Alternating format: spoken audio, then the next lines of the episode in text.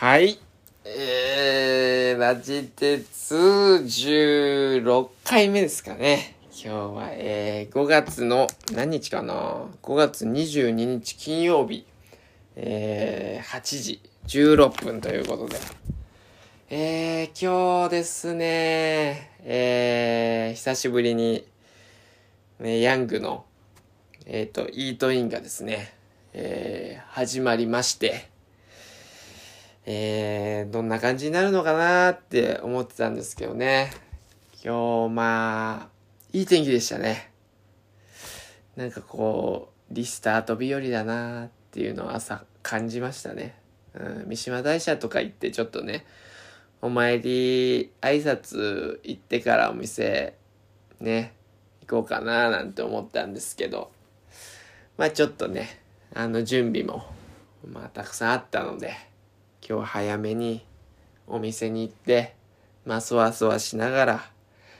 えー、11時半を迎え、ゆっくりですね、えー、お客さんも来てくれてですね、まあ、最初なんでね、いろいろ不慣れなこともありつつ、まあ、本当にスタッフの里井さんよく頑張ってくださって、まあ臨機応変にね、対応してくれて、まあ、問題なくね、えー久しぶりのイートイン、えー始めることできたんですけど、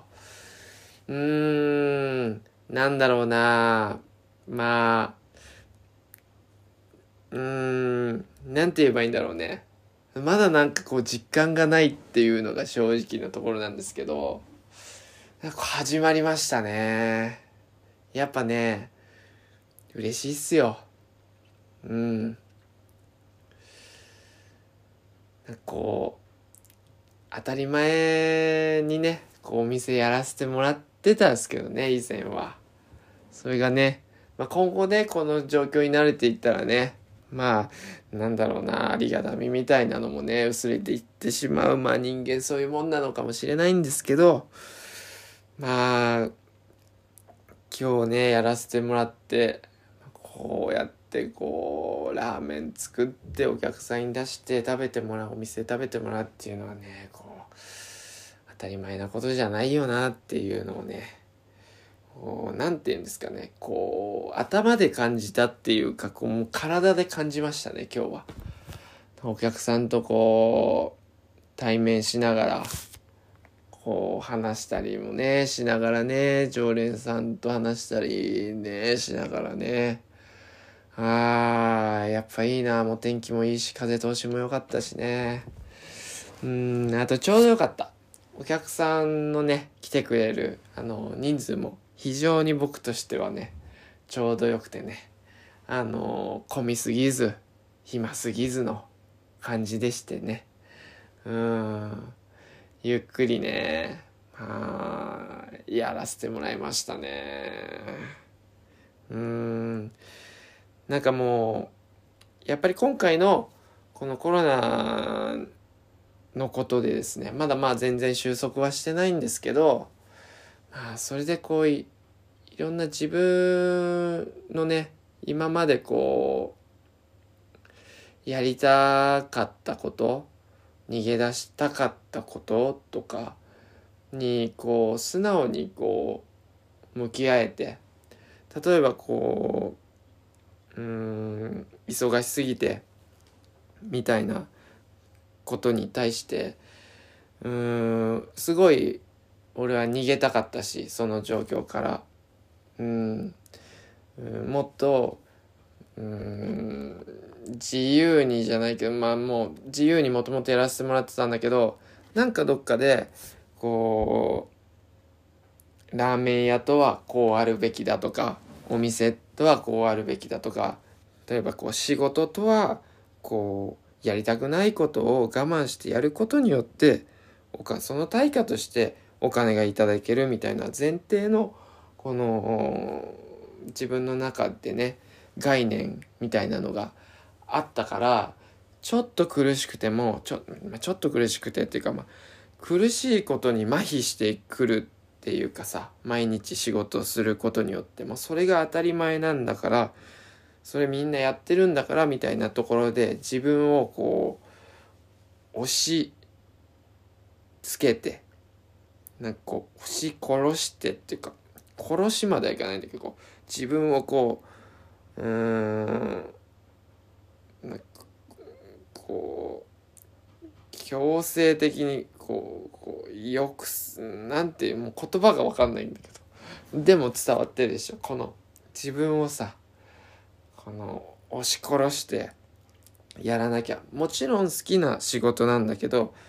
好きな仕事の中には自分のその嫌いな仕事もあるしやらなきゃいけないやりたくないけどやらなきゃいけないことがあるっていうのは分かってる。分かってるんだけどそれを履き違えてその何かこう仕事全体が我慢することみたいな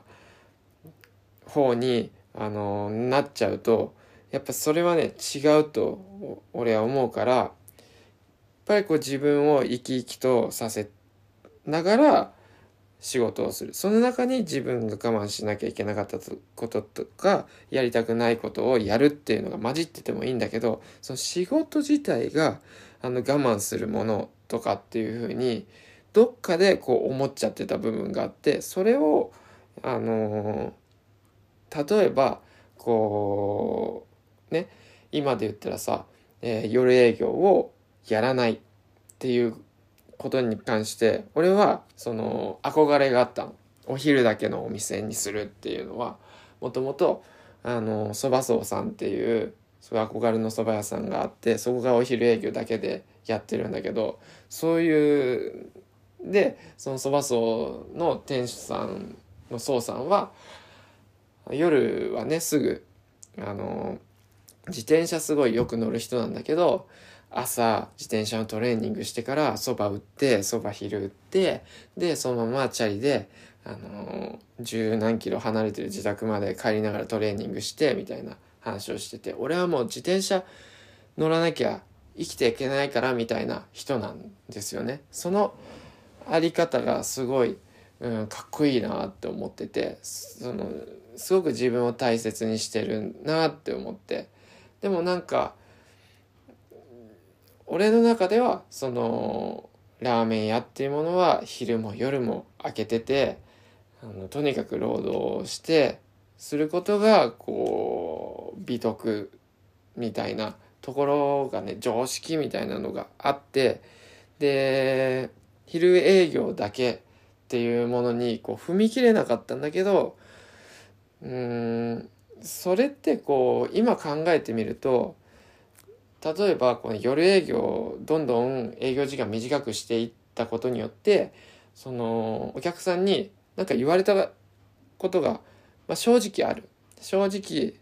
なんかもうお店早く終わりすぎたって言われたことはあるんだけどそこを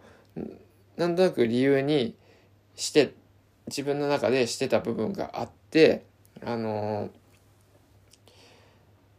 お客さんにこう言われるから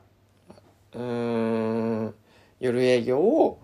あのやんなきゃいけないっていうふうに自分で考えてそういうふうに思ってたんだけどよよくよく今考えてみると実際そうじゃなかったなっていうかあの多分お客さんがどうとか他人の目がどうとかっていうところをさえー、気にしてたわけではなくてその自分の中の勝手に決めた他人の目自分の中の何て言えばいいのかな。うん実際の他人の目じゃなくて自分が想像する他人の目みたいな。例えば100人のうち1人に言われたことによってその99人はそうは思ってないのに一人に言われたことによってそれが他人の目だっていうふうに自分がこう勘違いしちゃうっていうかあのネガティブな意見を100分の1の意見を100として受け取っちゃうみたいな。それは自分の中でそういうネガティブな気持ちが育ってるからうんなんかそこでうんだから実際はえっ、ー、と、他人の目は正直多分気にしてないだろうね。俺は。気にしてる部分もあるけど、気にしてない。それよりも自分の中にあるそういうネガティブな気持ちを他人の目っていうもののせいにして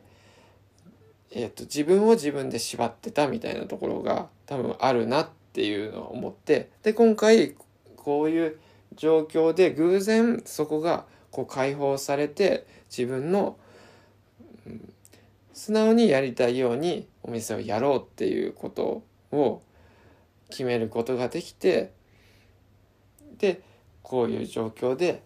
今できてるのが嬉しいしそれでこうイートインが再開できたことによってそういう素直な自分で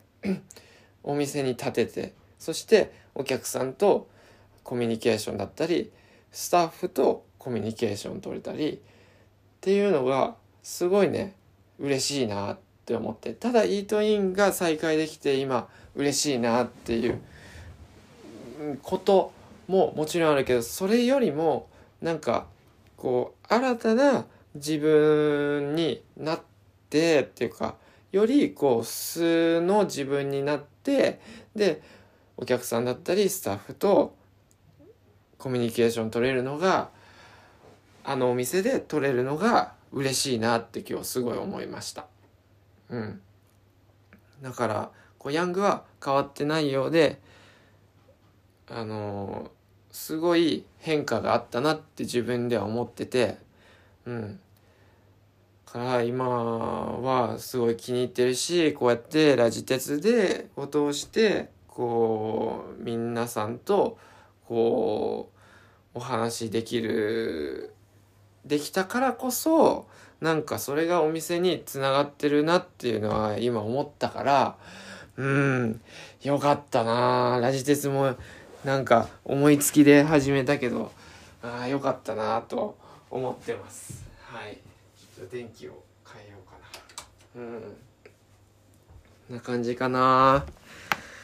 うん今日は良かったっすね。うんなんか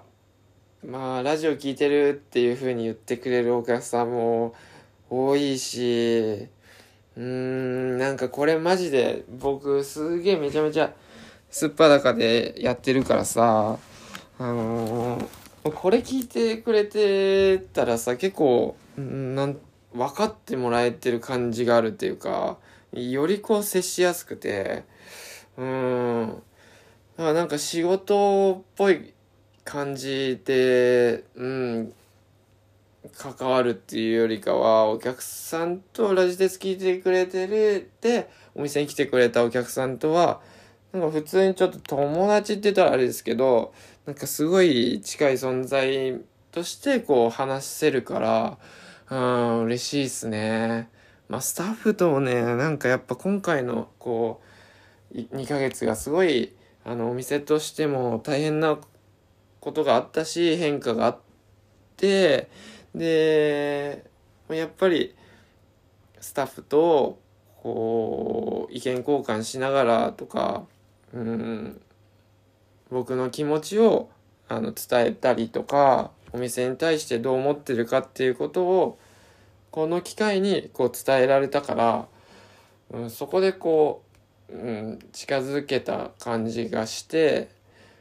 よりねか、うん、楽しいあのテイクアウトの時は特にあの前まではさそんなにスタッフと話をするっていう時間が正直なかったの。あの、カウンターだしさ、目の前にお客さんいるしさ、その状況でさ、あの、スタッフと話をするってことはできないし、ほぼほぼ、その、お客さんがいる状況なのね、スタッフと俺が。2人の時っていうのは、まあ、30分とかぐらいしかないの普段片付けてる時とか。うん。だからそのテイクアウトやることによって、うん、よりこうスタッフと2人で話す時間が増えたから、うん、それも良かったなと思って。まあ今こうやっとこう再開お店が再開できてうんでも再再開する前と今とで全然こうお店の雰囲気が違うように自分は感じるからうんいやなんかよくぞここまで来たなっていう感じで嬉しいです。はい。えっ、ー、とですね、あれ？シリが、シリが、ああ、すごいな、シシリが、あれが、あ、シリガになってる。iPad のシリが起動しちゃいましたけど、はい。うん。というわけで、えー、糸に始めて、そんな感じでした。えー、っとですね、そうそうそうそう。質問に答えていきたいなと、今日もね、思っております。えー、ラーメン以外でパスタとかそうめんとかは興味がありますか？って来てますけどね。うん、ラーメン、うん、パスタね、僕ね、パスタの方がね、正直ね、ラーメンよりね、好きなんですよ。よくね、食べに行くし、自分でも作るっすね。そうめんね。そうめんもね、好きですね。そうめんってさ、あの、普通にみんなさ、お皿に盛ってさ、で、食べるじゃん。あれね、流しそうめんの機械買って、あの、卓上でさ、くるくるこう、流れるプールみたいなさ、やつの小さいバージョンみたいなのでさ、そうめん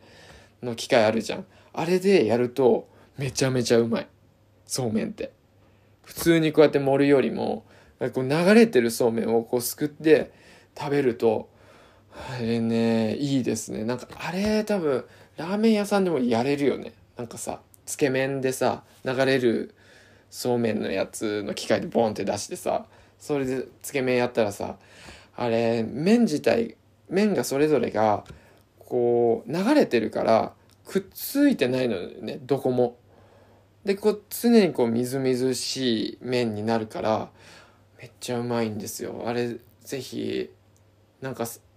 あのー、画面でさ見た時はさ「何これ?」みたいな。流してるだけじゃん。っていうか流しそうめんでもねあの竹のやつでこうバーって上からバーって流れてくるからいいんじゃん。みたいなさこうテーブルの上でこう回されてもなって思ってたんだけどあれまあもう見た目だけじゃなくてマジでうまくなります。そうめんが。なのであれぜひあの使ってみてくださいはいえー、お次の質問ですね野外でパーティーしたいまたイズヤングやってほしいなーっていうコメントが来てますけどね。えーとですね、野外でパーティーね。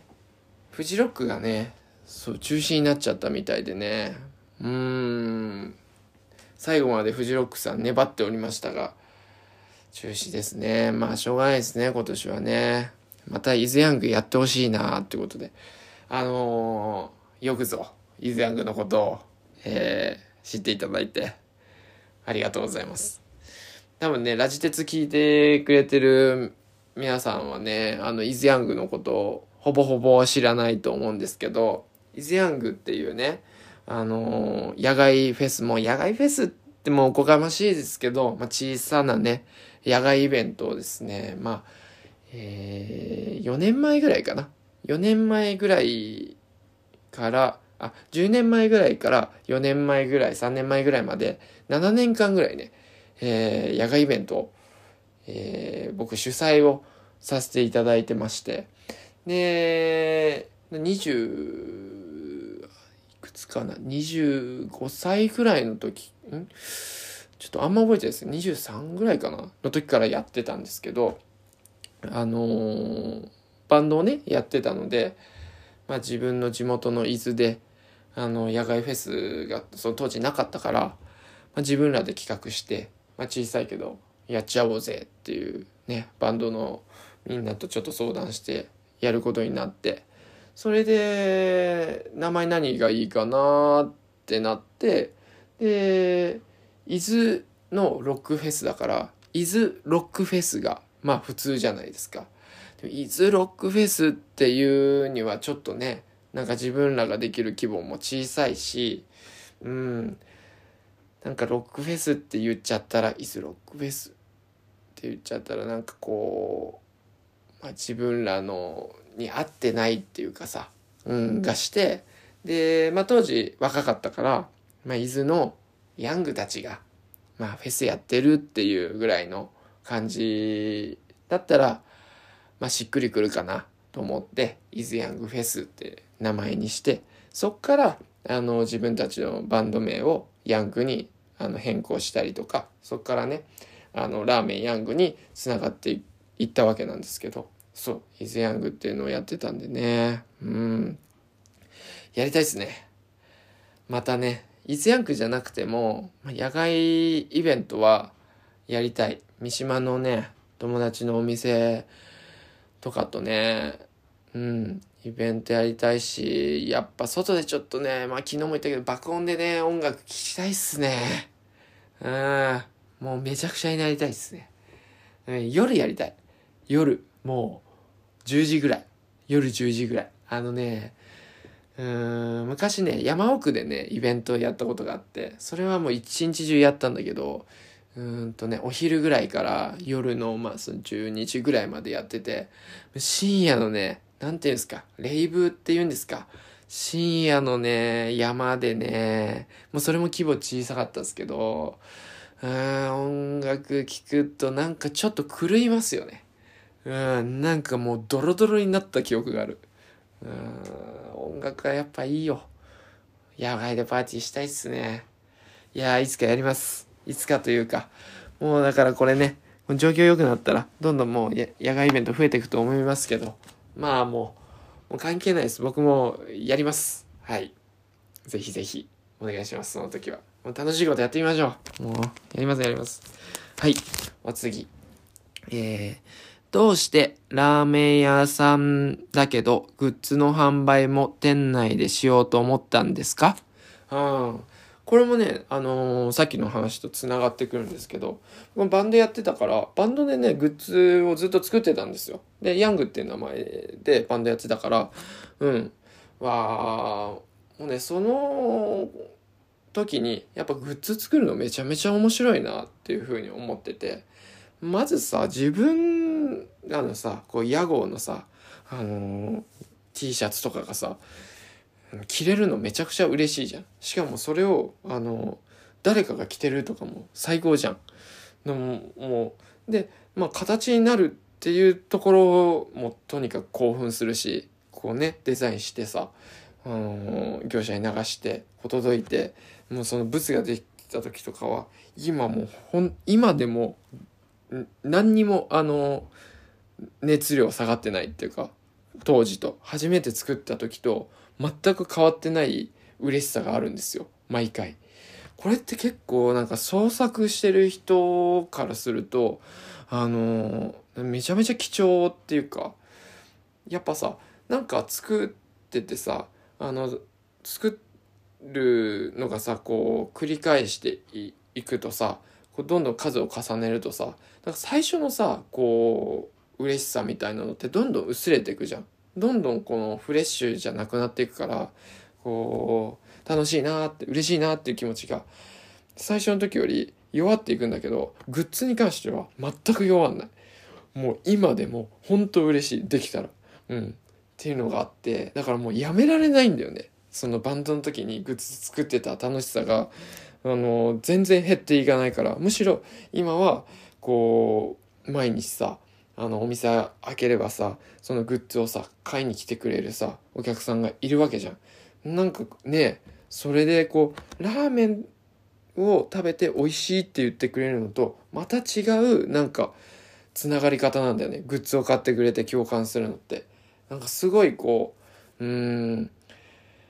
やっぱやっててね嬉しいからねそのままやっちゃいましたラーメン屋さんなんだけどうんって感じうんかなはい。今日はね、あと一つね、質問があるんですけど、また次回に、えー、させてもらいたくて、今日はさ、ちょっと歌を歌おうかななんて思ったんだよね。で、さっきなんか練習してたらさ、ちょ、わかります？今。僕ちょっと疲れてるんですよ。疲れてるんですよ。さっきなんかラジオで歌歌おうとかなんか、聞いてなって、そう、なんか気合入っちゃって、やっぱなんか歌となると練習しちゃうんだよね。歌っていうかさギター練習しちゃうんだよね。やっぱり。なんかミスりたくないから。これダメですね。ミスミスってのはミスですもん。だって僕がラジオやってるってこと自体がミスですからね。もうこれ別にミスってる上でやってるわけだからもう何が起こってもいいのに。ね。練習しちゃいましたねいつもの癖でね。そしたらもうちょっとヘトヘトになっておりますので。はい。でもねちょっとやっていきたいなと思います。ちょっと突然ですけど。歌を歌ってみたいと思います。はい。ちょっとねじゃあ、えー、チューニングをさせてください。うん。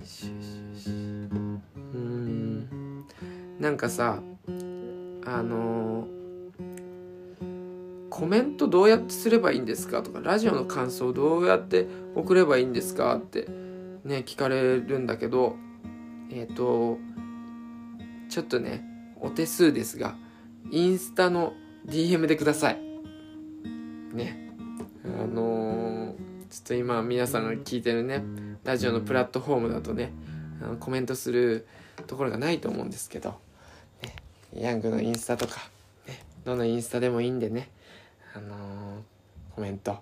感想質問、えー、ネタをねいただけるとありがたいなと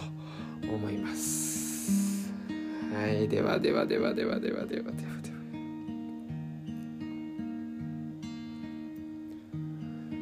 僕が好きな、えー、カエルモクというバンドの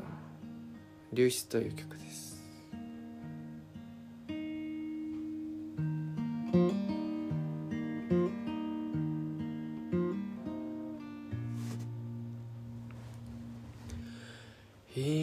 つが漏れて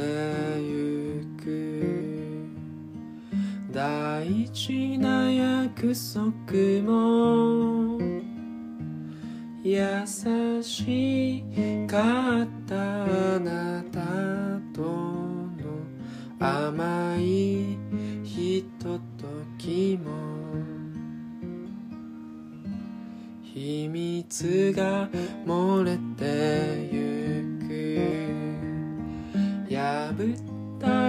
約束を。その場で作ろっただけの下手な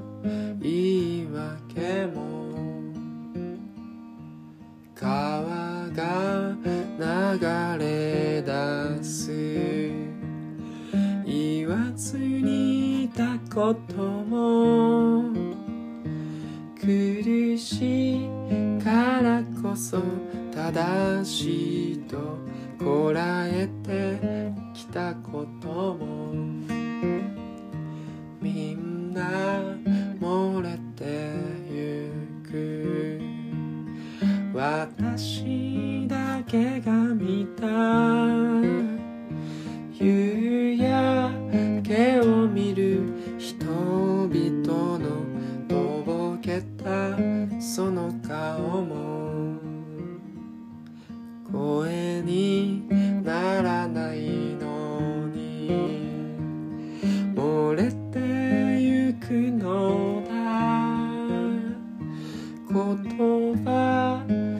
だけならどれだけ歌にできるだろう。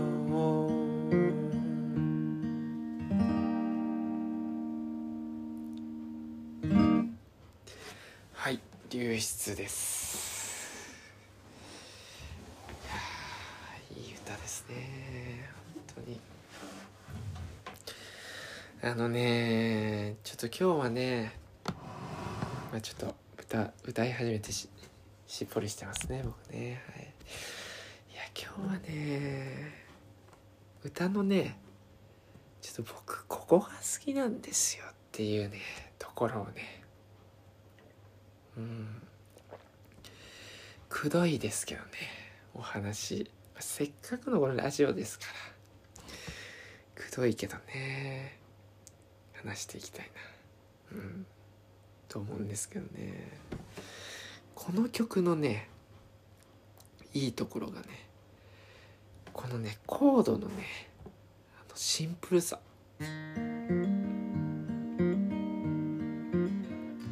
秘密が漏れてゆく。大事な約束も優しかったあなたとの甘いひとときも。このシンプルさとこのストロークとも繰り返しもうずっと繰り返し。いやいいっすね。僕この歌詞が好きなんです。川が流れ出す。言わずにいたことも苦しいからこそ正しいとこらえてきたことも。このさハッとさせられたっすね。これ聞いた時。苦しいからこそ正しいとこらえてきたこともって。気づかされますね。本当にもうね。さっき言った話。もう仕事とは苦しいと。部活とは苦しいと。学校とは勉強とは苦しいと。だからこそ正しいというふうにねこうすり替わっちゃってるんだよね。うん。違うんだよね。苦しいから正しいわけじゃないんだよね。なんて言うんだろうな。なんて言えばいいんだろう。苦しいことってまあその楽しいことでもあるんだけど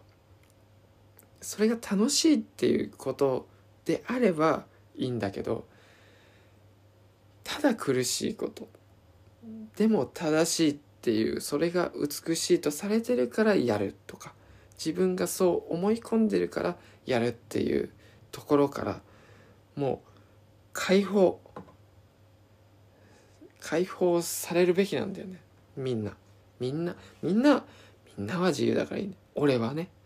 俺はそうすごくそういう呪縛みたいなものがあったから。うん。違うんだよね。苦しいからこそ正しいってこらえなくていいんだよね。うん。だからねこの曲は。もう歌ってさなんかもう一節だけで救われるじゃん。それがいい。すごい好き。うん。この歌はずっと好きですね。うん。このシンプルさと。うん。次何歌おうかな。うん。これはシンプルに僕の好きな情景ですね。自分の歌なんですけど「Kids Are Alright」という曲です。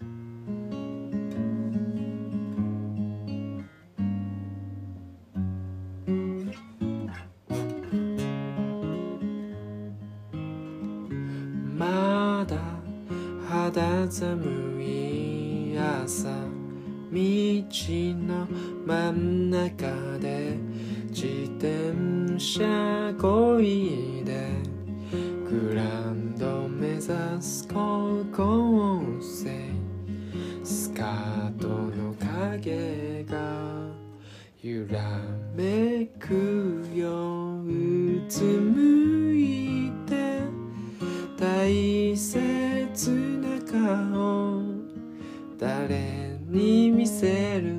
の洗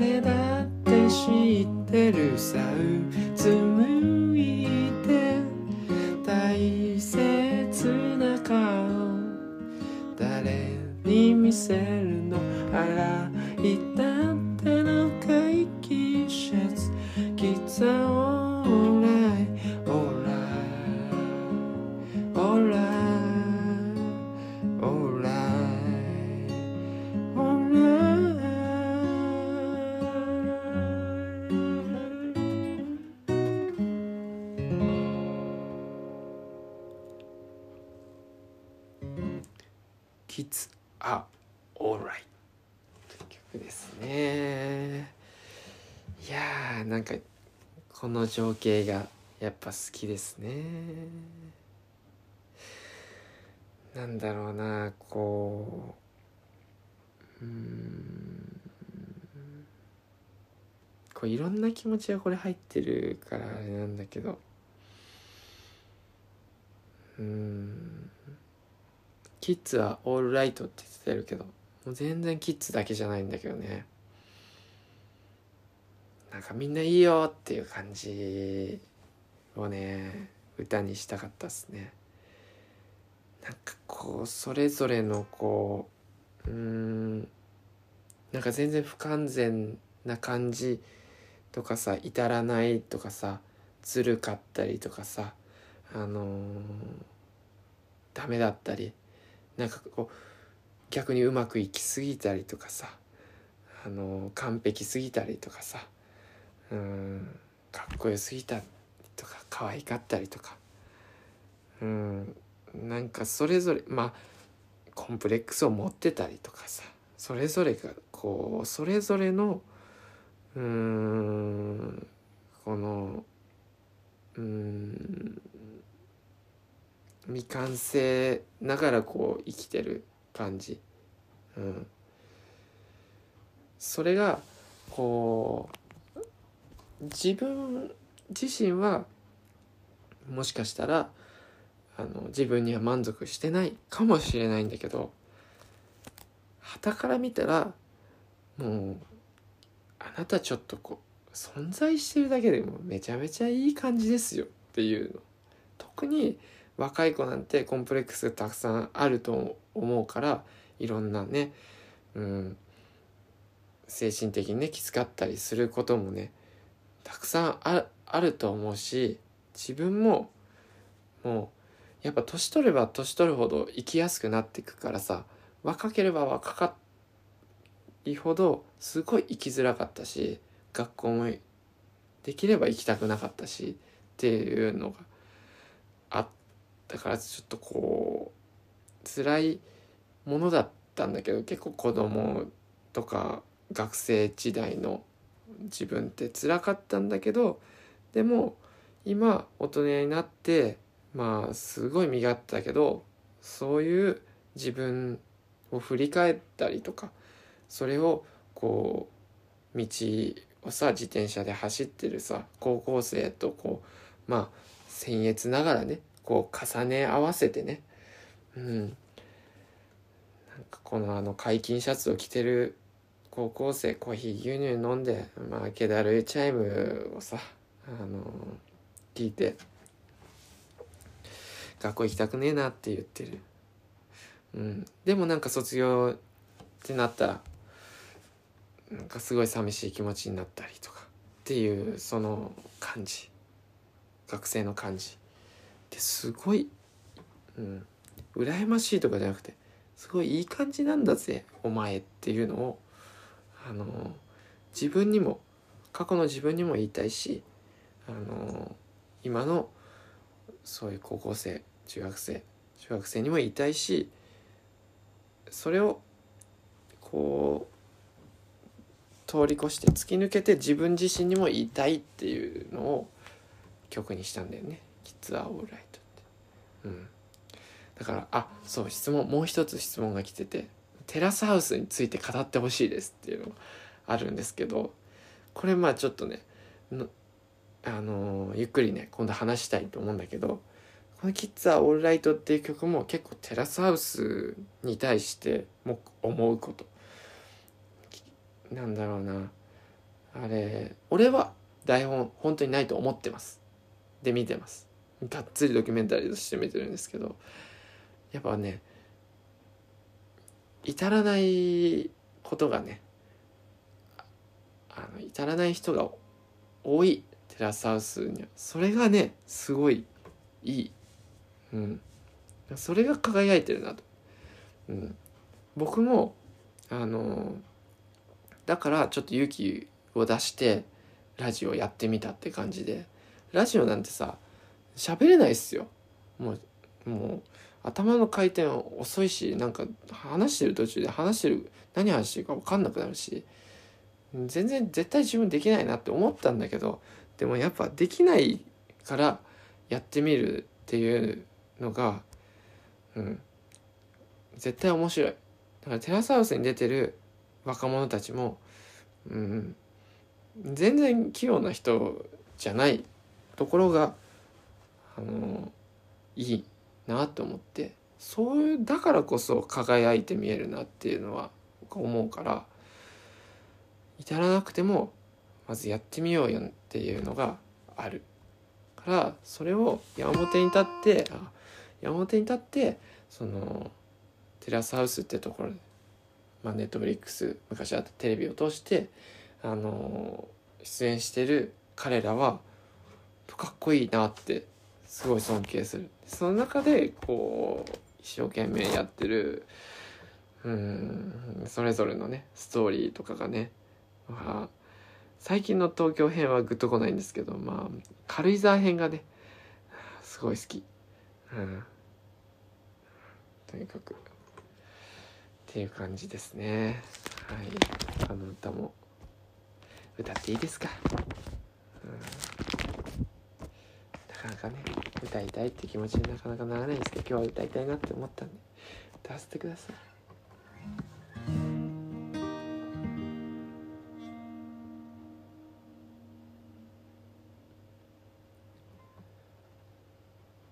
風が吹いたら思い出す僕らどこから来たのか懐かしい。日だまりの匂い。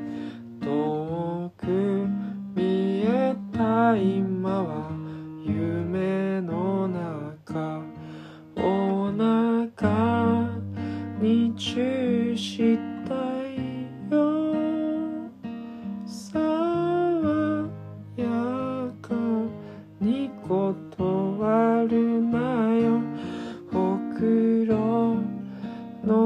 数数えよ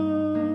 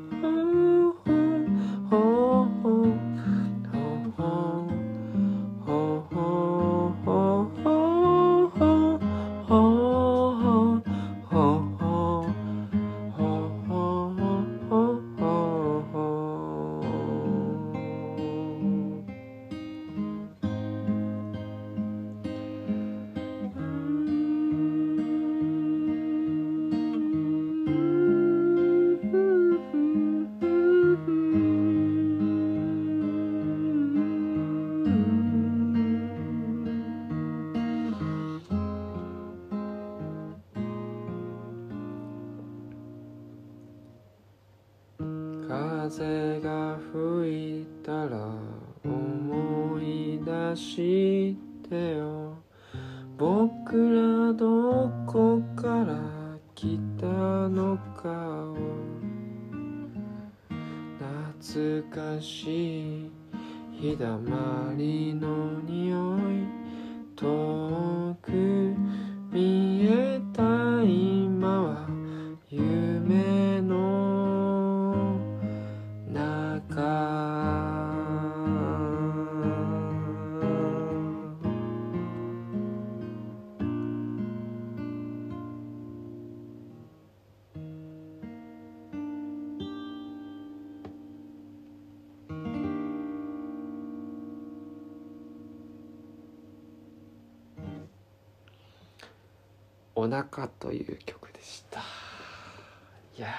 ございます。いや歌ってるとちょっと寒くなってくるね。なんか一生懸命話したり歌ってるとなんか体温奪われるんだよね自分は。うんちょっと足に毛布をかけます。はい「お腹という曲でした。なんか僕の歌には基本的に同じテーマがずっとあってうん。うまく言えるか分かんないんだけどうんとまあなんか自己肯定っていうか、うん、本来の自分に戻っていくっていうことがすごいテーマでさっきも言ったけどこうあるべきだとかあのーそういうものから自分で自分を縛ってるものを自分でこう解きほぐしていくっていうのがなんか、うん、その歌では一番やりやすいっていうのがあって他のものを使うよりもね歌を使うことで一番それがやりやすいんだよね。うんだからいつも、まあ、詩のテーマとかもいろんなことを詩にしてるけど根本的なテーマはさっきの「It's a All Right」もそうだしさっき歌わせてもらった「流出」っていう曲のあの部分に共感したっていうのもそうだし、まあ、この「お腹っていうのもやっぱり僕らはあの母ちゃんのお腹から生まれてくるじゃないですか。お腹でまず育って生まれてくるからそこの本来の自分に戻っていきたいなっていうのもあるしこれはその彼女とうん一緒に過ごしてるっていうそのうんシーンを歌にしたんだけどその彼女のお腹ってっていうものにもすごい癒しを感じるから自分は。そのイメージで、うん、作って膨らましていったんだけど彼女はすごいなんかうんこう、まあ、彼女は彼女なりに、うん、社会と折り合いをつけて生きているけど自分俺から見る彼女俺にうん見せてくれてる彼女っていうのはすごいねありのままな感じがするんだよね。うん、この前その仕事の話になった時にさその彼女さんとの馴れ初めは何ですかって聞かれた時の答えにも言ったけどやりたくない仕事やりたくないって普通に言っちゃうっていう、うん、そんなの普通に考えたら許されないじゃん。でまあそれは俺にだから言ってくれてたっていうのもあるのかもしんないしあの前の職場のロタスっていう場所があのすごく素敵な職場だったからこそそういうことが言えるっていうゲイシーさんがそういうふうに作ってくれてたからこそそういうふうに言える環境であったから言ったっていうのが大きいと思うよ。今のね職場で彼女は絶対そういうことは言ってないと思うけどでもそういうなんか、うん、本当の素直な自分の言葉それがわがままだろうと、うん、時にはあの人を傷つけてしまうことだろうとあの自分の気持ちを素直に表現するっていうことを彼女はすごいしてると思うからそういうものにもすごい自分は感動するからあの彼女に対して憧れもあるし自分もそういう風になりたいなっていう風に思うからあの自分があのまず発生したお腹っていう母ちゃんのお腹っていうものと彼女のお腹っていうものをこうイメージしてこの「お腹っていう曲をあの作ったんですよね。うん、だからすごい懐かしいその場所、うん、自分たちはどこから来たのかっていうことを思い出せるようなあの曲にしたいなと思ってそれでちょっとずつそれに近づけてる感じがヤングとしても近づけてるし自分は今そこに近づけてる感じがしてあのずっとこういうテーマで歌を歌ってきたけど歌ってる自分はそうではなかった。こうあるべきだとかそういう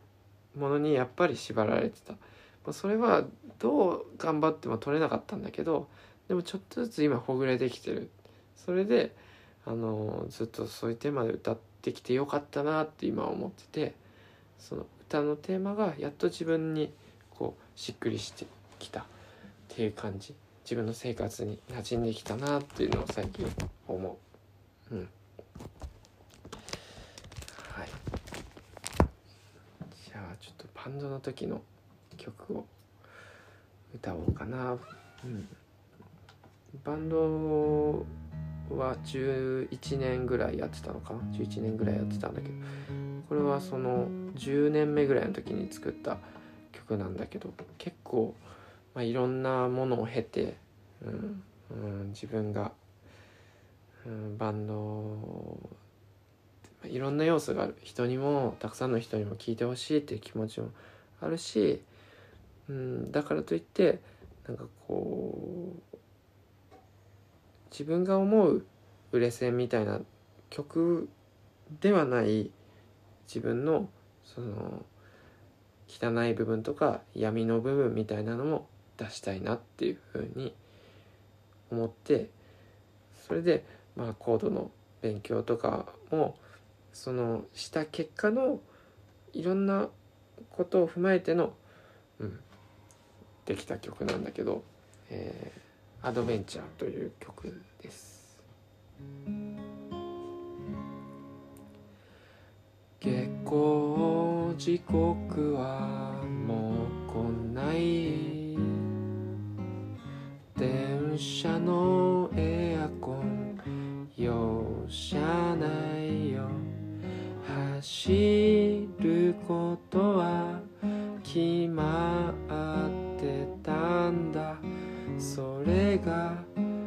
ぜか知らないま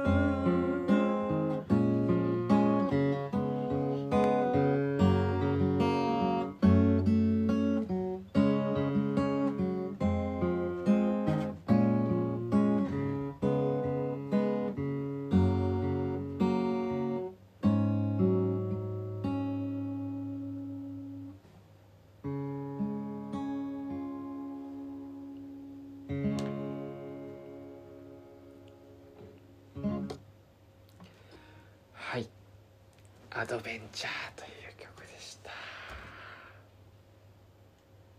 うん。なんかこれは解散もう本当に直前に作った曲で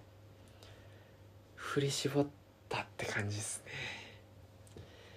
このバンドのあのアレンジだと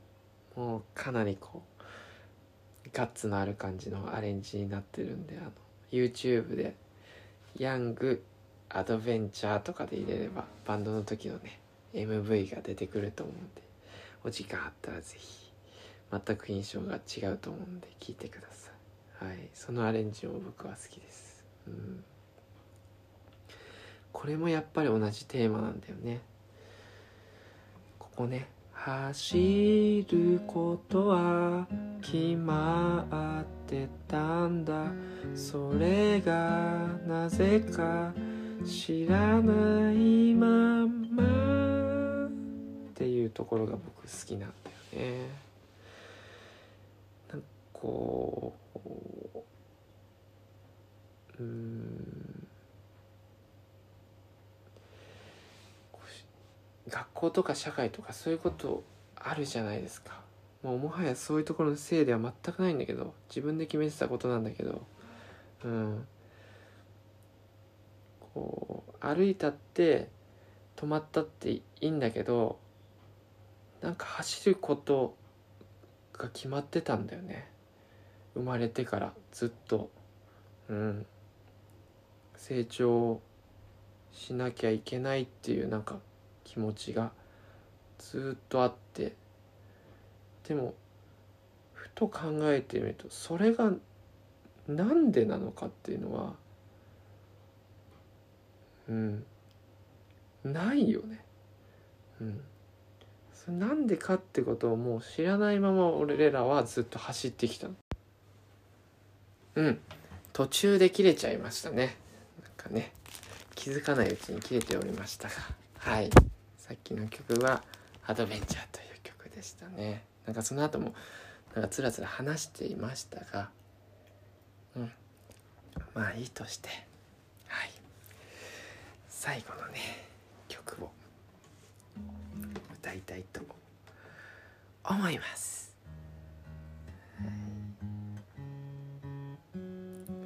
これね割と1年前ぐらい1年前ぐらい作ってえっ、とそうだね。うん。1年ぐらいもう作ってないんだよね曲何にもね、うんこれはえーなんなんというかこう30歳を超えて、自分が30歳を超えた自分だからこその曲だなと思うので、えーとても気に入っています「止まれ」という。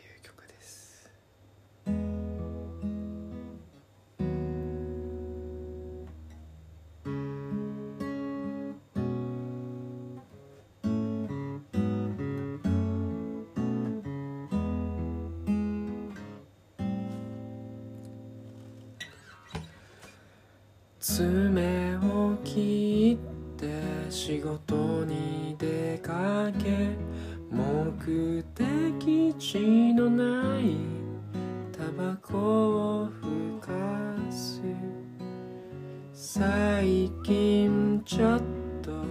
疲れちゃう。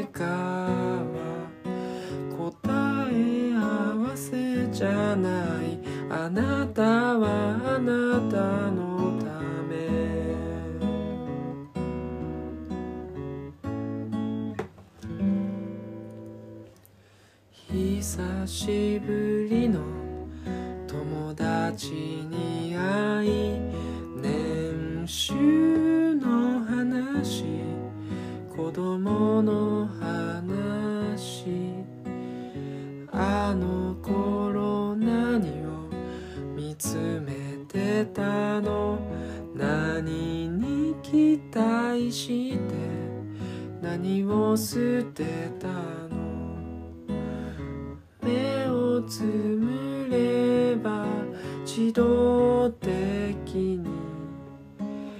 明日が来る。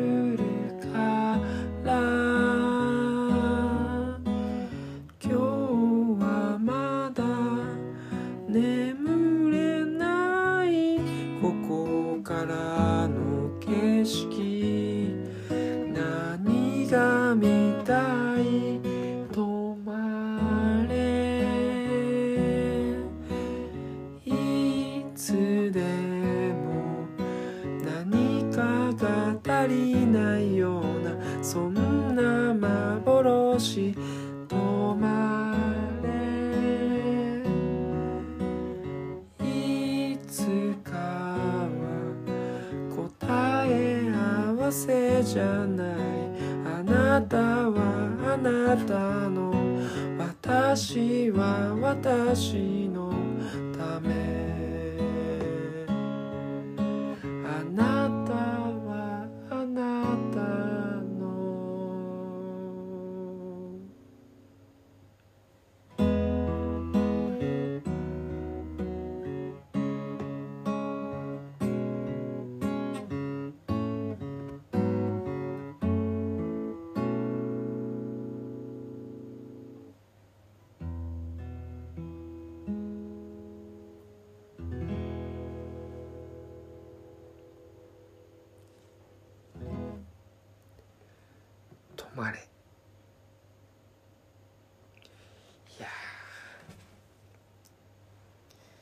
これに関してはもう説明いらないですね。もうこのままでございます。はい、うん、ありがとうございました。ではお弁当を食べて寝ます。おやすみなさい。